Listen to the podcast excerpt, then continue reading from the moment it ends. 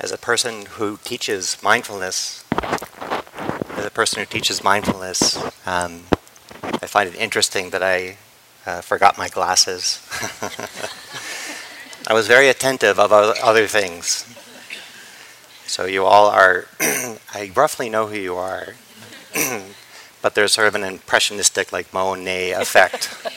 so I feel like I'm getting the impression of you more than the clarity and specific, uh, specificity of your facial details. But I can see some of your teeth, so I, I'm assuming some of you are smiling.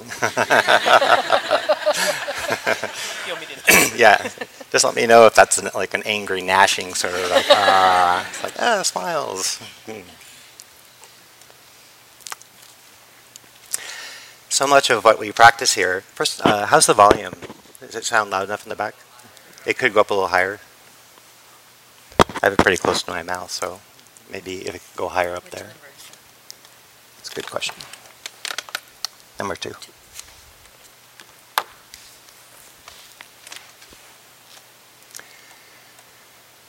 This is always an interesting moment for an introvert to have their voice meg, uh, amplified because my uh, response usually is to get quieter, and then they're like getting to the screeching level.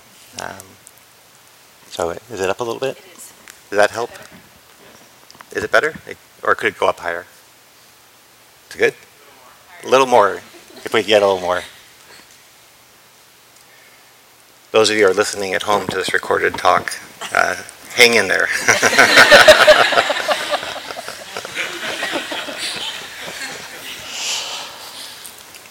I promise you it's going to change. We won't just do a full volume check the whole time. so much of what we teach here is um, breaking the habit of being lost in a time smear of past, present, and future in our minds, going back and forth between them and carrying the burden of all those time frames, the past and the future, and how that puts pressure on the present moment to navigate the continuity of past and future. So a big part of the practice is to uh, soften that habit, let go of that habit, and learn to rest right in the flow of the present and gain perspective that really all we have access to is the bubbling moment of the present and in that bubbling, we can conceive of the future, we can conceive of the past, but the past is really over, and we can relax around it. It's there for remembering, it's there for reflection, but the past really is uh, over. And the future has not yet come. That's the whole thing about the future. it's one of the reliefs of the future is that it's not happening. But in our minds, in our minds, we really can paint a picture of the future and then carry the burden of the future as if it's actually happening. But what's truly happening in that moment is we're burdening ourselves with the concepts and uh, imagery of the future. And we may be accurate or not, but still we're burdening the present moment in our reflections of the future, and we can burden the present moment um, with our reflections on the past. So, one thing this practice um, uh, gives you is more and more a sense of how to actually see clearly and rest in the flow of the present. And it's not that we never think about the future or never think about the past, but you start to gain perspective that all thoughts of the future are just thoughts of the future, they're not the actual future. And all thoughts of your past are not your actual past, they're just memories of it. And they're there, they're important, but in the moment they're happening, they're actually just activity of thought. So that's one thing that we're constantly training. And this is training that goes on for your whole life, uh, building this capacity. Because when we're not in formal meditation, we often do need to have some sense of the future and some sense of the past. Um, but we want to not be burdened by them. We want to have thoughts that are helpful of the past and the future. But it's helpful to constantly build the strength of perception that your thoughts are not real, or the content of your thoughts are not real about the future or about the past. And a lot of your thoughts about the present are also not totally real. They're just one way of conceiving the information of the present. So that's some of what I'd like to point to and underscore um, what's happening in our practice, what's developing as we spend time here, and uh, keep patiently returning our attention to our breath, or our body, or to sounds when we sit and stand, or to our body as we're walking, as we're building a capacity not to just get sucked into the gravity of the amazing capacity to think, and then to misperceive those thoughts as if they're actual realities we have to be stressed by, because in reality they're just thoughts happening in the moment. As you work with thought, that becomes easier and easier. It becomes a more accurate perception. So I'd like to talk about that in a bit. But I would like to step back for a second and think about time. Think about time that this retreat that we're on plays a role in a much larger context of a spiritual path of waking up and how do we suffer less? How are we less confused? How can we go about life and have it be more meaningful or more rewarding or see it more clearly so that we're making better choices? Uh, choices more closely related to our actual values and not be triggered by insecurities or fears or inaccurate obsessions. And we all know what times of life like that are like, and we know what it's like to be caught. We know what it's like to be free. Um, but largely it's out of hand. And so when we come here, we're practicing strengths uh, that we'll use later on after the retreat. So the retreat is very valuable. Every moment on the retreat is valuable because every moment of your life is valuable. But the retreat will end up being however many days it is, and then life flows on. And when life flows on, you'll take these skills with you out back into your lives. And other parts of your lives are just going to be like parts here. You'll be breathing, you'll be walking, you'll be standing, You'll have emotions that come and go. You'll have thoughts that come and go.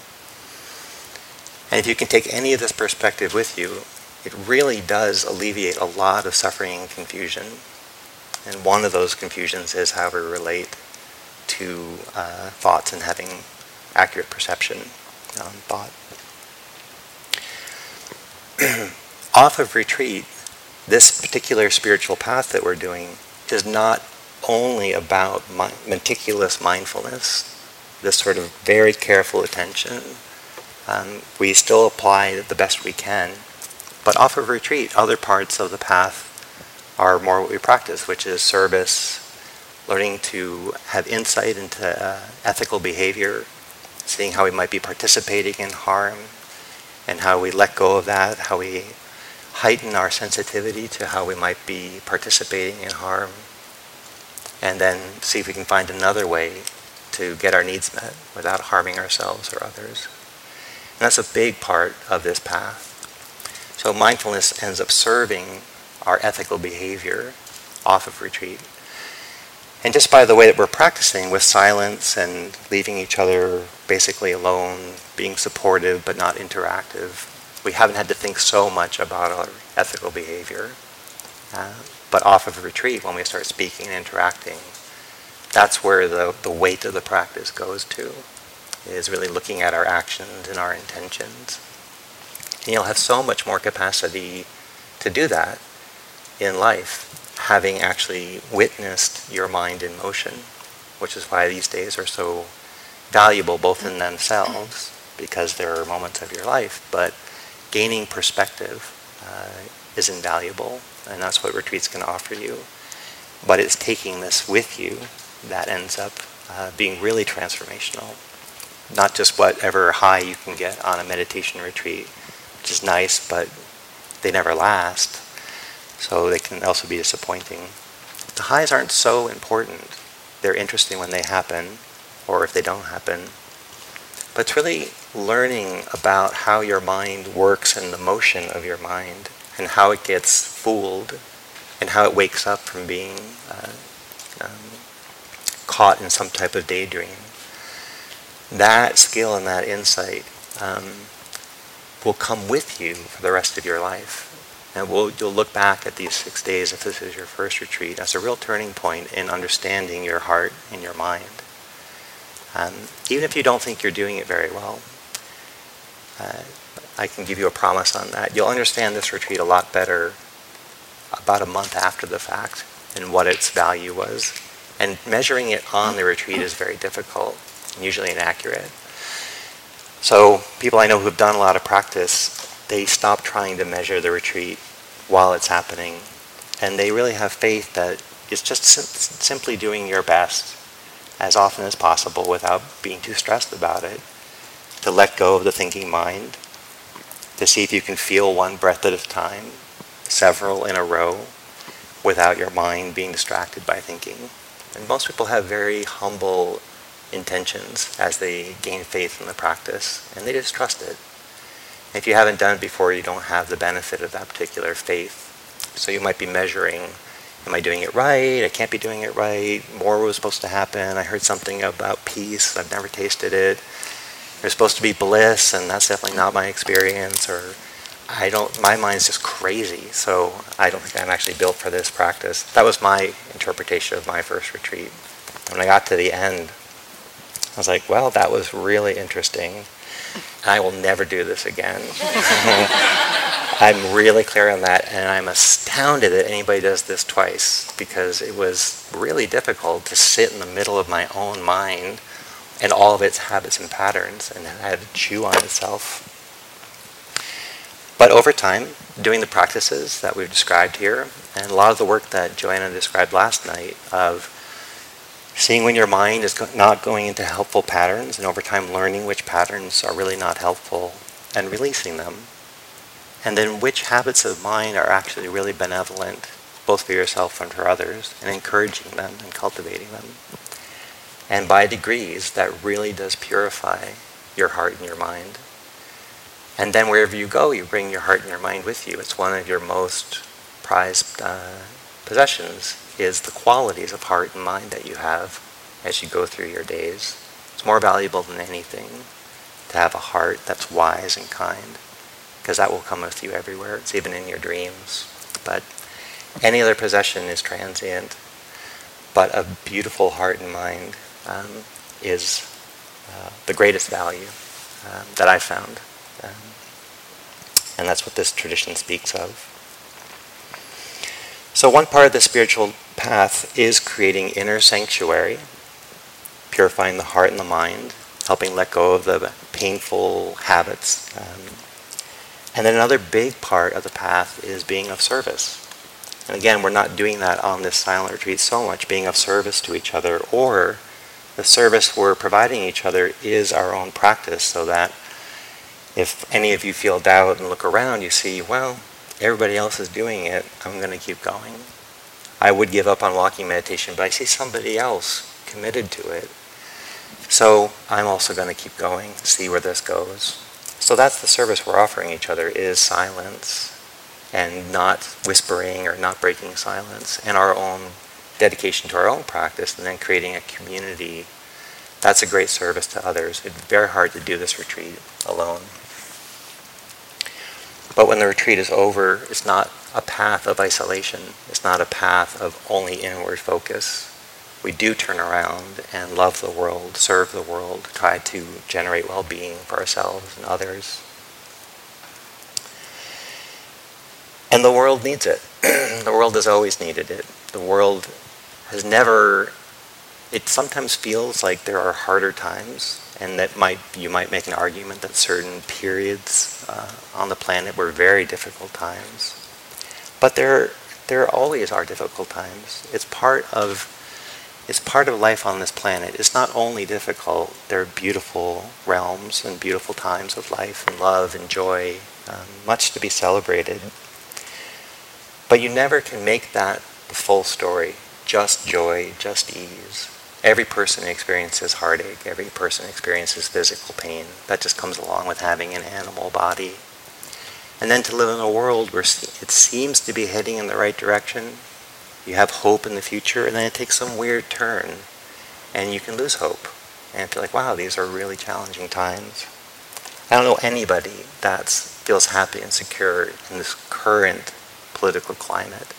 No matter what your political beliefs, if you're far to the right, far to the left, somewhere in the middle, everybody feels anxious right now. And that happens. And that's part of the maturing in relationship to life is you realize you never can finally get it right. That this planet is way too complicated to ever get it right. But you can have a heart that's dynamic, that can respond well, that can recover when it feels lost or uh, thrown off balance. It knows how to come back into balance. And that's not about clinging to what you want. It's about being able to breathe in accordance with what is happening. And that's finding that inner sanctuary so that you have perspective. And then from that, taking inspired action and seeing what that looks like. So it's a path of developing sanctuary. And it's a path of ever increasing capacity to be of service. I was just visiting a friend in Denmark and her grandmother is uh, 92. So I went to go visit her grandmother, and very hard of hearing, but her eyes just glowed. And like that's that's a really good sign. That's a really good sign of a life well lived at at 92, with her body in some discomfort because she was older. But there was such a warm glow in her eyes, especially when she saw my friend, her granddaughter, and we watched them look at each other with this uh, this caring gaze. And I was I was taking that in. And then my friend asked her if she remembered what it was like to be in Denmark during World War II. And I hadn't done the math, but yeah, she was 92 now, and she was eight uh, during the German occupation of Denmark. So while she was growing up, uh, another country had invaded her, and the entire realm of Europe was plunged into an incredible war where 80 million people were actively killed by active warfare within uh, five or six years, let alone all the other people that were hurt around the world and died, but not from active fighting, just from famine and other things. It was a very dark time, very dark time, and she lived through it. And that time did not collapse and become permanent, as bad as that time was. But she could talk about it. She had memories of it. And yet, later in her life, her eyes glowed with love and happiness. So even though she had gone through that time. And it reminded me that uh, during that time of occupation, which was really dark political times, the king of Denmark wore a yellow star, which all the Jewish people had to wear in Denmark um, to identify themselves. And so that was the beginning of sort of a harsh response, a really uh, horrible, cruel response to Jewish people in Europe. But the King of Denmark wore a yellow star um, in defiance uh, and in, in solidarity with Jewish people as much as he could. Beautiful, a really beautiful, courageous act, if even symbolic, at a time where there was a lot of confusion. So we need to cultivate sanctuary. It's not a given. It's not a given that the human heart figures things out easily. It actually takes some practice and some study and some reflecting. When I was in college, I was doing a lot of uh, environmental uh, protection protesting. And one of the things I did is go down to the Nevada nuclear test site, and we were protesting the underground testing that um, they were doing back. Um, and it ended in 1992, but I went there in 89 and 90, 91. Went there many times. And I was really impressed that the way to counteract nuclear testing was not to be angry and shout anger at the people who were making bombs. But you had to look at the source of nuclear weapons is human hatred and human fear. That's why we have this destructive power, because the human heart gets that afraid and wants to amass that much power over somebody and thinks that that's the right thing to do.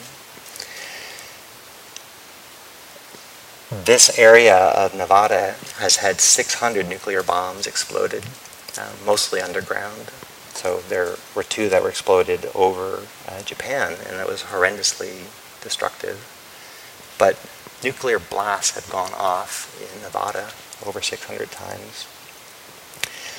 So I went there trying to help, trying to learn how we could um, at least speak out against the, the, nuclear violence that was happening there. And I got taught uh, peaceful ways by the Shoshone elders of that land. And there was one Shoshone elder, a man named Corbin, who um, said, We only invite you onto our land if you will be nonviolent. If you have violence in your heart, please don't join our protest because your violence is no different than the violence that are building nuclear weapons. So to be there and a guest on his land, we actually had to work on our the anger in our own hearts. And I saw these two older Quaker women get arrested.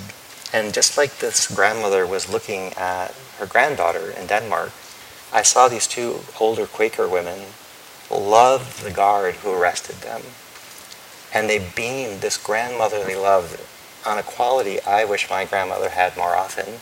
I mean, she was a great lady, but that power of their loving conviction towards the person who was handcuffing them, it, they didn't even know I was watching, and they did it out of their own convictions. But that was a, that was a definitive moment in my life to see somebody embody that much courage and that much love, that much direct action and fearlessness, and living from their beautiful convictions and seeing it in their actions and their speech and glowing through their eyes to a person who was arresting them. So I knew where I wanted my heart to go, but I had no idea how to take my angry, insecure, judgmental heart and mind that would sometimes be good, but often would be insecure. I had no idea how to transform it. And it wasn't until I came to this tradition that I saw there is a gym you can go to, there is a workout, there is something you can do that actually challenges the habits of your heart and mind and cultivates beautiful qualities. It's not a passive thing where you just hope for the best. You actually can train in this, like you can train and become better at anything. And that's what this practice does. It, uh, very much like the work that Joanna was describing last night. Recognizing and challenging unskillful states, learning how to abandon them when they are up and running, learning how to prevent them so they don't live in your heart, they don't flourish in your heart. And then learning what are beautiful states of heart and mind, states of uh, ethical reflection and generosity, and your own courage and conviction, your own integrity, and recognizing that. And when it's there, cultivating it, strengthening it, not just having it be a happenstance of something that passed through you.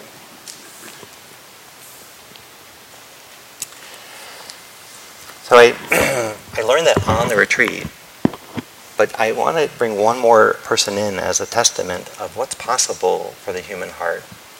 And I just heard a story on the radio of a Japanese man um, Mr. Uh, Shigeaki Mori.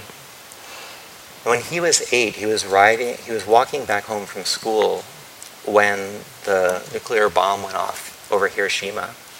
And the blast shockwave was so strong that it blew him off the bridge and he fell into the water of the river that he was cr- crossing by. And other people were blown off the bridge. So it wasn't uh, the heat of the fire, but just the shockwave. And he was a couple of miles away. And he fell into the water, and when he came up, it was pitch black because the mushroom cloud is so thick that it blocked out the sun. So it was blacker and darker than anything he had seen. And it took several minutes for sunlight to actually come back through the mushroom cloud. And then he saw Hiroshima on fire and, and destroyed by the shock wave and the fire. And he was eight years old. He walked home. His home was destroyed. He walked around. He went back to his school. He tried to get oriented. And so there are still people alive today who have gone through experiences like that. And that really makes my jaw drop, just to even survive it. But his life took a really interesting turn in that he wanted to actually get, have an accurate picture of how many people were affected by that bomb blast. And in his research of counting people who had died, he came across information that 12 um, U.S. Uh, airmen had been captured somewhere else in Japan and were being held temporarily in Hiroshima before being sent somewhere. and they were they were killed in the Hiroshima blast. And Ada, his heart crossed over into global empathy. You think if anybody would harbor a, a righteous grudge, it would be uh, the fact that his whole world had been destroyed by this bomb. But he knew that the family members didn't know that these uh, U.S. servicemen had been killed, and he dedicated his life to learning how they had been captured and contacting their family in the United States and telling their family what had happened to their family members. It took, he had a full-time job, so he did this in his free time. It took him decades to, to do that. Um, and there's a picture of him uh, with uh, President Obama dedicating some uh, peace monument to um, to hopefully never get into a place where we have to, where the people feel like they need to use nuclear weapons again. I'm so moved that uh, that he would put that much time, and his heart could open up through empathy towards the very people who had uh, dropped the bomb on his country, and he was just eight years old. So it could have really, it could have really contracted his heart and mind. But the heart and mind, the beautiful thing about it is that it doesn't have to stay contracted forever. And that it can open up, and beyond opening up back to normal, it can open up to greater heights than it's ever known. And that also happens with this practice. If you're very patient and don't try to make it happen, your heart will open uh, when we learn to cultivate um, stillness, when we learn to cultivate intimacy with the world. We just have to be patient and know that it's coming, but not try to make it happen.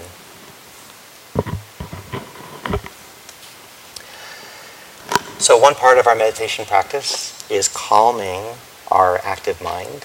And you all, after several days of practice, if this is, even if this is your first retreat, can see how out of hand the mind is. It just won't stay still.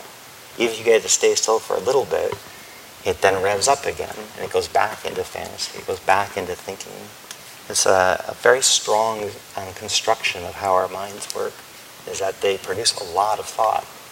Just like your mouth produces saliva, your brain produces thought. And it can seem endless. Learning to calm that down is one part of the practice. Learning to then be intimate with the present is another part, and that's where mindfulness begins, where we actually can see what's happening moment by moment. Even if you can't stop all your thoughts from happening, you start to wake up and know that you're thinking. You know where your mind wandered to. Whereas maybe the first day you were here, it wandered and you would pop up 20 minutes later and like, oh my God, I was really checked out. I had no idea where I was. As the days go on, you actually know where you were, even if you still wandered for 20 minutes. You were kind of there for the wandering. That allows you to pop thoughts more easily, is that you're a little bit more aware while they're happening. And then stepping out of your thinking mind is where a lot of transformation can happen because our thoughts are not where the real gold is. The real beauty of being human is not in our concepts, but it's in the changeability, it's in the cultivation of the underlying heart and mind, more the emotional realm of our heart and mind. As that gets healed, the thoughts that come out of a healed heart and mind tend to be more benevolent. So you don't actually have to get in there and straighten out your thoughts. You don't have to control them so much it's a better skill to learn how to pop them like soap bubbles and just realize I don't have to solve the problems my mind is creating. I just have to let go of the problems my mind is creating. Most of them are really uh, imaginary. And you pop them, and you come back and you're just here in the present, and your mind makes another soap bubble and you pop that. You don't actually have to go into it and wonder if it's worth popping after a while, you just keep popping them. So the image I had for myself in Burma was that my mind was blowing all these soap bubbles, and I was running around chasing them and trying to pop them. Or I would get caught in one and I would be really transfixed by it until it popped on its own. I was like, oh my God, I was wandering that whole time. Better pop these. So I was better bubble popper. And then I was like, I'm going to make this super easy. I'm just going to put my finger right next to the bubble blower. And it's just like, as they were being blown, I was like, oh, this is so much better. sitting there, and all I have to do is just be, have super conviction that nothing my mind creates is actually worth thinking. And then a really good bubble is like, oh, not that one. I like that one. And I would go chase it and get lost in it, and it would pop. But after a while, it was just tiring to go on another thought train even if they were beautiful thought trains, I would have these really creative, uh, euphoric dreams of building these perfect societies out of straw bale houses where everybody meditated and it was all organic food and people meditated from when they were young. It's like, oh, it's so beautiful. And then it would pop. I was like, oh, that's not a reality. I was just thinking. And I think, yeah, I'm back to just being me here, breathing in and out. So I gained more conviction, even on the beautiful ones, to pop them. And I, especially on the terrifying ones, pop them. And almost like uh, Joanna said, just stop. Just stop believing your mind's productions. Because then you can actually feel down into the heart below the thoughts. If you're trying to, if you're angry with somebody and you're trying to work out and you're caught in the thought bubble of the angry mind, you're really transfixed by the story that the anger is generating, if you can pop those thoughts, you have a chance to feel down below them like, wow, my heart is on fire with resentment. Or there's so much anxiety about this future event. And I'm trying to conjure up thoughts that will protect me, but they're just thoughts. They're not really all that helpful. Popping the thoughts gives you a chance to feel into the heart and the mind producing them. So that's one thing to pop them. Another thing is while they're popping, get a sense. Is this a stream of angry thoughts? Am I, is my mind really wallowing in resentment? Is it really wallowing in embarrassed shame about what happened in second grade? There was one time in, when I was a junior in high school, I had to, I was in this Shakespeare class, and I, uh, it was really hard to read Shakespeare. Um, some people did it great. I was like, uh, thanks, you really set the, the bar high. But one time, there's this word peevish, and I stumbled out pelvish, which in high school just exploded in laughter. And I, I collapsed in shame in that moment, and I just, I couldn't even keep reading. And every time my mind wanders back to that thought, I still, this is now like 18, as is like 35 years later, I still have a wince around. Oh, the shame, the shame. and then I, and then I want to re- I want to retell the story because I'm trying to like correct the content. But if I can actually just pop it, it's like, oh, it's a memory, and I still have a little uh, shame space in my mind. And that's the part I can, like, yeah, we all make mistakes. It's okay. It's okay. And in fact, my knowing what shame feels like allows me to be empathetic when you feel shame. So I actually don't want to get rid of all my shame. I just want to have it with perspective so I don't suffer so much. But it's humbling.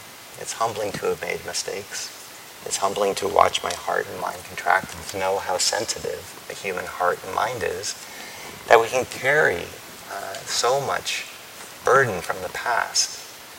You know, things that we regret, happened or that we want to relive again, um, or that our mind is obsessed with trying to figure out.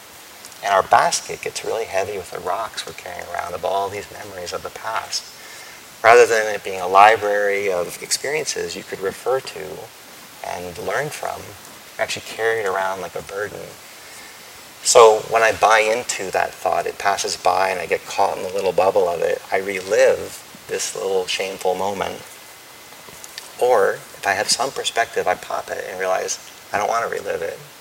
But I do have to work with the fact that my heart's got a little shame kink in it uh, from this past. That's the same shame kink that picks up all my mistakes. And so that, that if I don't heal that one heart pattern, it will always kink whenever I make a mistake. And so I can't try to solve the content of all these experiences and get them right, I'll always have this weakness of having a shame experience if I can't go in and feel the shame down below the thoughts. So while you're practicing popping all these thoughts and coming back to your breath, coming back to your feet when walking, what you can now do, because we're several days into it, is while these thoughts are popping,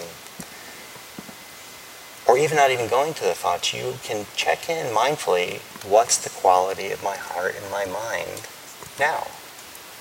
And know that it will change, but as it is right now, it's fairly peaceful. Or it's feeling sleepy. Or I seem to be replaying the tape of all the things I did wrong. Or I seem to be playing the tape of all the things I hope to do right in the future. I seem to be replaying this fantasy of winning the lottery and how would I spend the money. I seem to be. Re- you can actually look into not the content of your thought, but the tone, the emotional flavor. And you can put your attention there. That's a much more productive way of healing your heart and mind, cultivating what's beautiful, than trying to get the content of your thoughts right. Because if once we have a loving heart, or we have a forgiving heart, or we have a heart that has perspective, it tends to generate more beautiful content. So you don't have to work so much on squeezing out good content as much as learning to rest, heal, soothe, encourage, warm up the underlying space of heart and mind. And you'll see that as your heart and mind is in a better place, the content of your thinking shifts. So that's one part of gaining perspective is really looking at the habits of your own heart and mind and gaining perspective on them. And whether you were actively doing this or just going through the, uh, the sitting and walking day by day, after a while there's so much intimacy with the present that you will become more aware of what's happening in the present because we don't have so much distraction for better or worse, we have a lot of intimacy. And you'll go through all your patterns over the course of a long retreat like this, or at least many of your patterns. And you will reveal yourself to yourself. This is what my mind is like when it's fearful. These are the resentments that I can't seem to let go of. These are the things that I'm proud of. These are the things that I hope will come true in the future. You will reveal yourself to yourself by sitting here and that will give you information. That will give you insight into how you're constructed. The meditation that our Buddhist tradition is known for is, trans, is the word is vipassana, and it gets translated as insight. By strengthening intimacy with the flow of the present, you will gain insight into the habits and patterns you have. Your mind will reveal itself to itself and that brings insight. You don't have to work on the insights. You don't have to work on figuring things out. You just increase the intimacy and things become more self-evident. Insights are more ripened when they arise on their own than when you're trying to actually figure something out and grapple with something. So just keep practicing and developing intimacy through a greater range of experiences while you're tired, while you're restless, while you're peaceful, while your mind is bright and cheerful, while it's feeling a little bit dejected. Each one of those is a phase of you to learn to be mindful in that phase of who you are. No phase is permanent. So while it's there, take, um, take stock of it. Use that time. Don't wait for some other time to be mindful. Learn to be mindful in that version of you.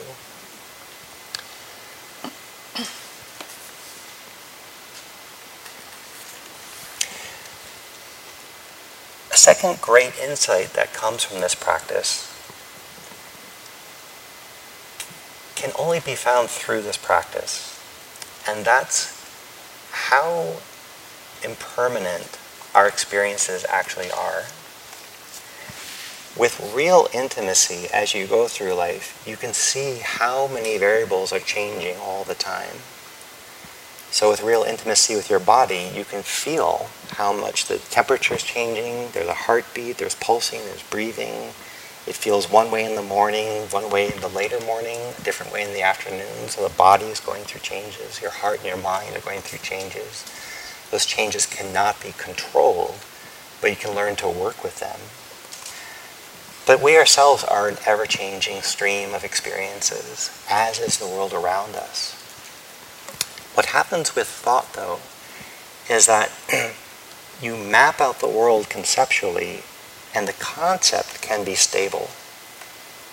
The experience of the concept is stable, but the actual thing that it was conceiving is not stable. So an example would be, um, I, I know my parents very well, and there are two ways I know my parents, either directly or through a lot of history and how I conceive of them. So the parents in my mind are greatly simplified than my actual parents. And I know them really well, so I have very complicated models of who they are.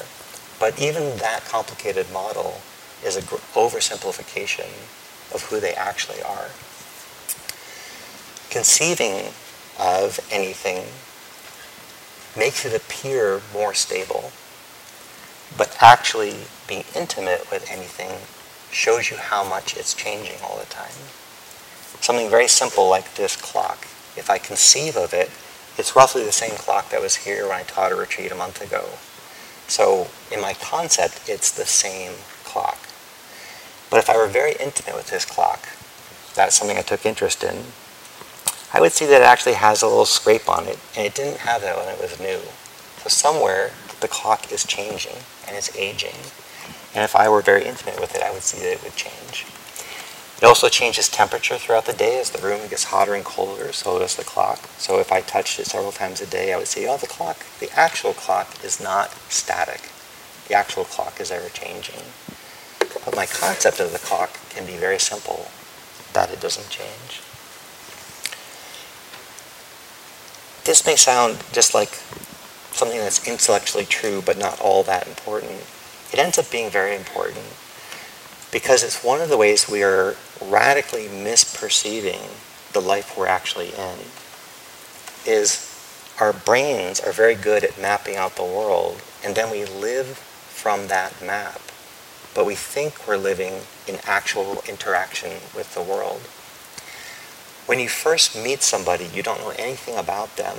And so there's this time period of discovery but your friends that you know very well it's very possible you can go asleep in those relationships, both of you, and just live out habits with each other and find it very comfortable.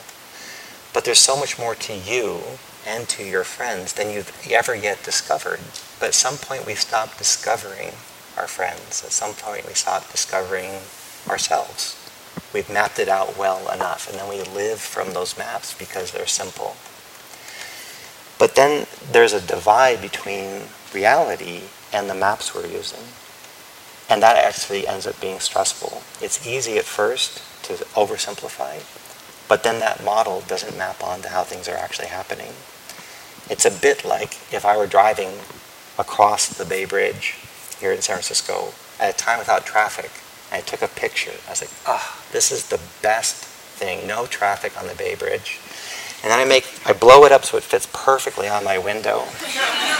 And then I fold it up and keep it on the side. And every time I don't need it, it's great. I don't need it. It's like, oh, traffic, that sucks. And I just pull out this picture. And it looks great. And there's this great sense of ease. And all of a sudden the car starts scraping and grinding and hitting things. And, and the wheel won't turn. There's all this distortion. But it looks beautiful.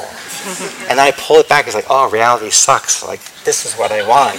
But I'm, my car is grinding along with the other cars, and they're all honking, and people are getting out and trying to break me, break open my windows and get me off the road. But it's like, this is what I want. Yeah, but that's not what you have.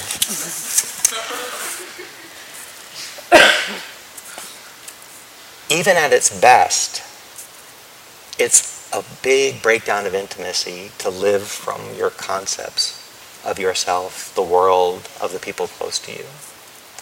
And you don't necessarily know that you're doing it, especially if you've mapped somebody out well enough. And I did this with my dad once. I actually talked him into doing a 12 day meditation retreat.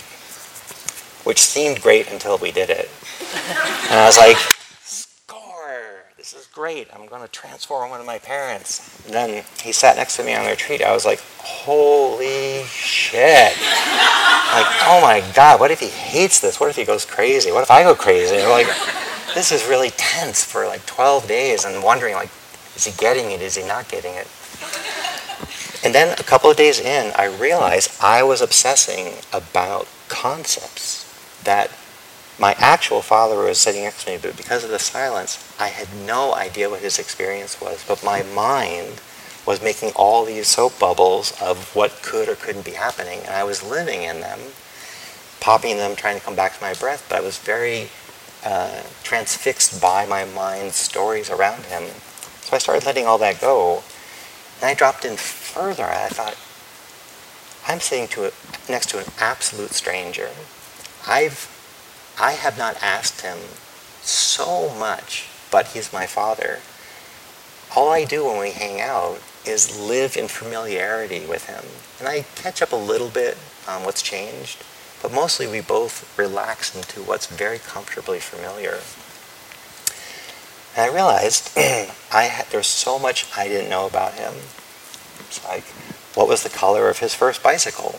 I've lived with him, I've known him for 50 years, and I don't even know what color his first bicycle was. I never thought to ask him.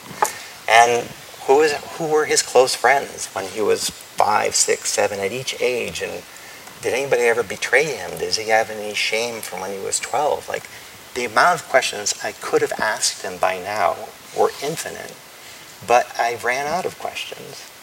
How could I run out of questions about someone I care about?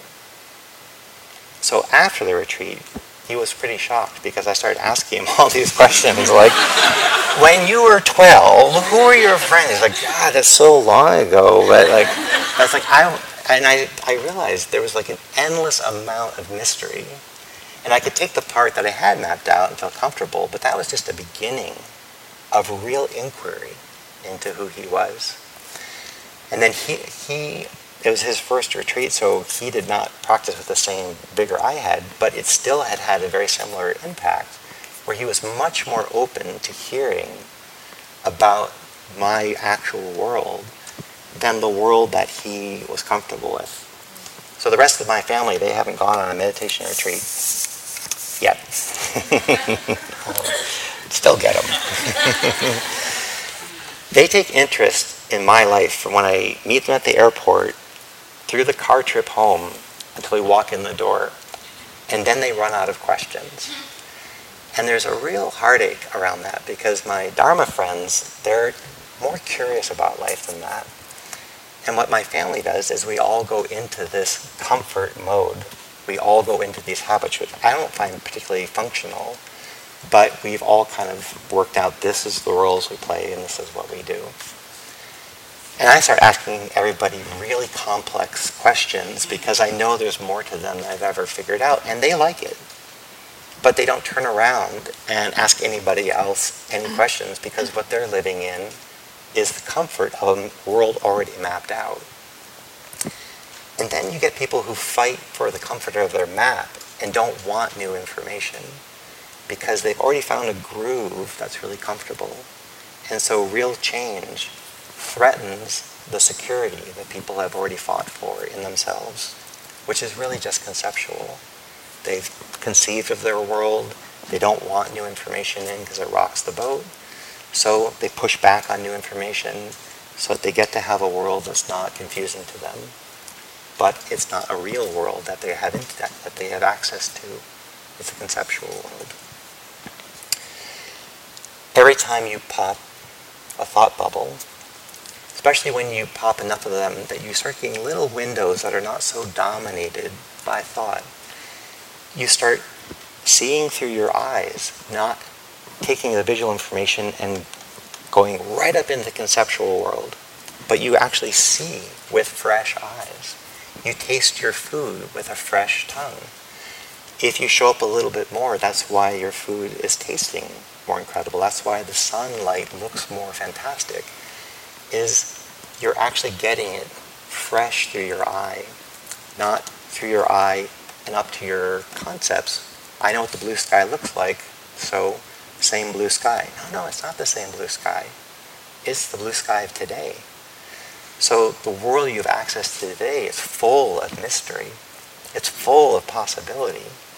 It's full of the unknown, which is unnerving, but it also is very liberating in terms of anything is possible when you're not imprisoned by your conceptual mind. Then the conceptual mind gets to come back in as an attendant, not as the dominator, not as something that imprisons you, but the conceptual world keeps track of the past. Doesn't become burdensome, but I remember my past, and that's helpful. I remember where I put my keys. That's in the past. It's good that I have the concept of that. It's good that I walk up to somebody and I'm actually remembering them, that I've met them before. And if I have met them before, it's good that I know that. um, it's good that I know which broken down old blue 19, uh, 2001 uh, Forester is my Forester, uh, and the one that looks just like it when I keep putting the keys in the trying to open it, and the owner comes out and looks paranoid for a moment. It's like, oh yeah, I could have known that if I paid more attention. So, mindfulness actually, is, uh, one Burmese teacher said, um, mindfulness is like adding salt to your soup. It just brings out every flavor and salt does that. It's one particular flavor, but for some reason adding salt heightens every flavor in contrast. So mindfulness heightens um, the, the information that you're taking in. You're taking it in fresh. And that's some of the payoff that happens, where you start letting go of the comfort of already mapping out the world and living from that map, which is secure but inaccurate. Letting go of that opening up through your senses to the actual world, there's a lot more mystery. And at first that's unnerving. But when you begin to uh, walk through it and breathe through it, you realize I actually have the capacities to take this journey. I can do this journey.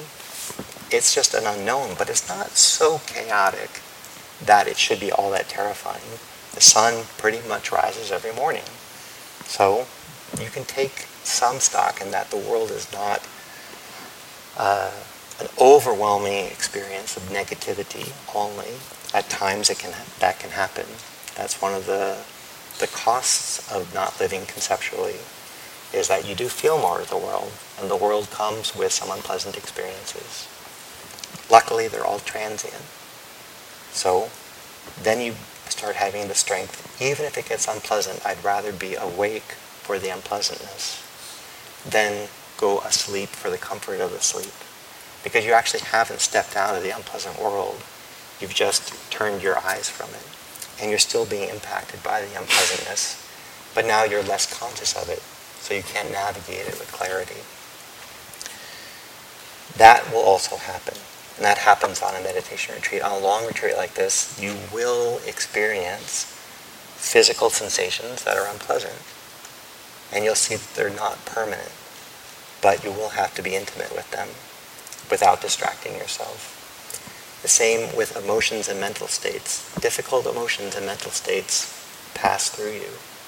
Luckily, they're not permanent, but you will feel sadness, you will feel fear, you will feel confusion. At times, those waves will come. And with experience, you get to see they're just waves. So I don't have to worry about this wave being a fundamental reality, I just have to survive the wave of this fear. I just have to survive the wave of this anger. That's more doable.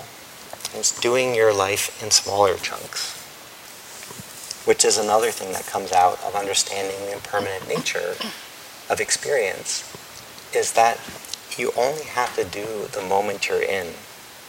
You don't have to do all of it at once. I was on my first meditation retreat. I about halfway through, I went in to see a teacher. I said, "I am terrified of these long sits, and I I can't do it for a half hour. I just can't. In 45 minutes, I I walk in with dread, and I used to have these hour-long sits. I'm like, it's just torture." And she said, "Don't do it for an hour. Just do it breath by breath. And I got so resentful. I was like, that's bullshit. that's such a hippie bullshit statement because I still have to do it for an hour, but like I'm just going to do it breath by breath. And I was like, I was like oh, uh, thank you. and I didn't have any other thing to try. So I was like, oh, well, I'll try her advice. And then I'm going to go back and see. her. I was like, boy, did that bomb. That was really bad advice. But I had to try it first. So I sat there and I was like, oh, an hour long sit. Well, let's not do it for an hour. Let's just see if I can be aware of one breath. And it's still an hour, I know, but just do a breath. Two or three in a row. Okay, mind wandered, let's just do it for two or three in a row. I'm sure there's 45 minutes left. I like, let's not think about time. Let's see if I could just be aware of this breath. And it actually made it doable. To do that hour as one whole conceptual hour was crushing. But to do it as a, as a, a bunch of little moments to, to just do what I could in that moment, that was actually doable. And so much of my life, so many moments of my life are actually just moments of my life. They're just moments. That's all there are happening. It's a moment of experience. And if you can actually guide your attention to what's happening in the moment, most of them are actually survivable. Most of them are navigable if we can take it in smaller sections, which is another thing that arises kind of naturally out of this practice as we become more oriented to the present. Not worrying so much about the whole future or the whole past, but doing what we can in the present. And at times we do have to conceive of the future. That's a skillful thing to do, but it's also a very good skill to be able to put the future down and take a rest from the future. It makes those times when you are thinking about the future much more productive. But if you don't know how to put the future down to rest, if you don't know how to put the past to rest, then you carry this burden uh, of too much time, too much responsibility. That's a place to find sanctuary, momentarily letting go of past and future and resting in a breath. And then it might become two or three, and that's sanctuary. And you might have many little sanctuaries over the course of a formal period of practice. And that grows a sense that there's inner well-being, there's inner ease. And from that inner ease, that's where we can step forward into beautiful service. And that's when your eyes will glow as you're being arrested at the nuclear test site, if you so choose. Or anything you want to do that needs courage, you can actually do it from a beautiful heart. If you make it about just that moment, and you walk into that moment with surrender, with courage of heart, breathing being embodied, um, and that's a doable way of cultivating a very beautiful way of being alive. So with that said, let's sit together for a moment, shake off the bucket of words.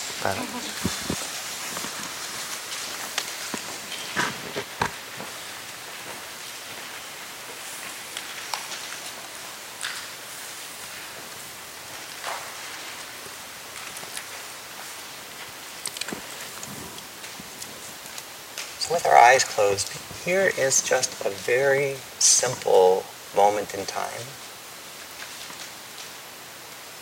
And we're just humbly sitting still in it. Letting our bodies be at rest. Letting our hearts and our minds to be a little more calm, a little more quiet. Just taste the moment of your own sanctuary just by being present.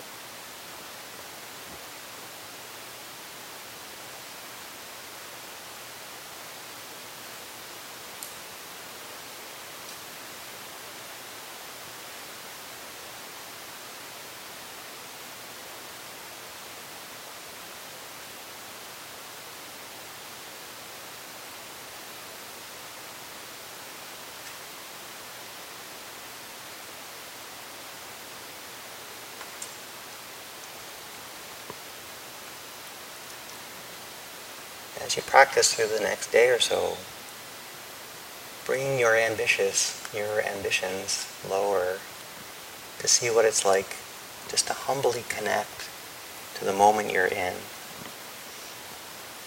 And then take a breath and do it again. Keep it simple, moment by moment. And welcome yourself into that type of ease.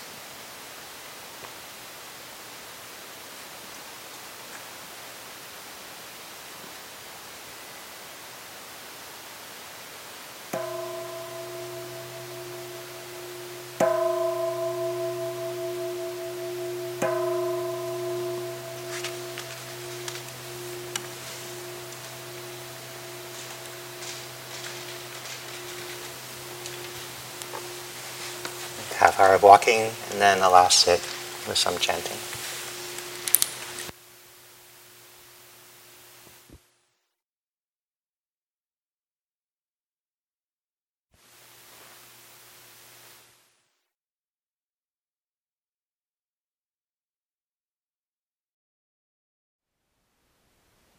Thank you for listening.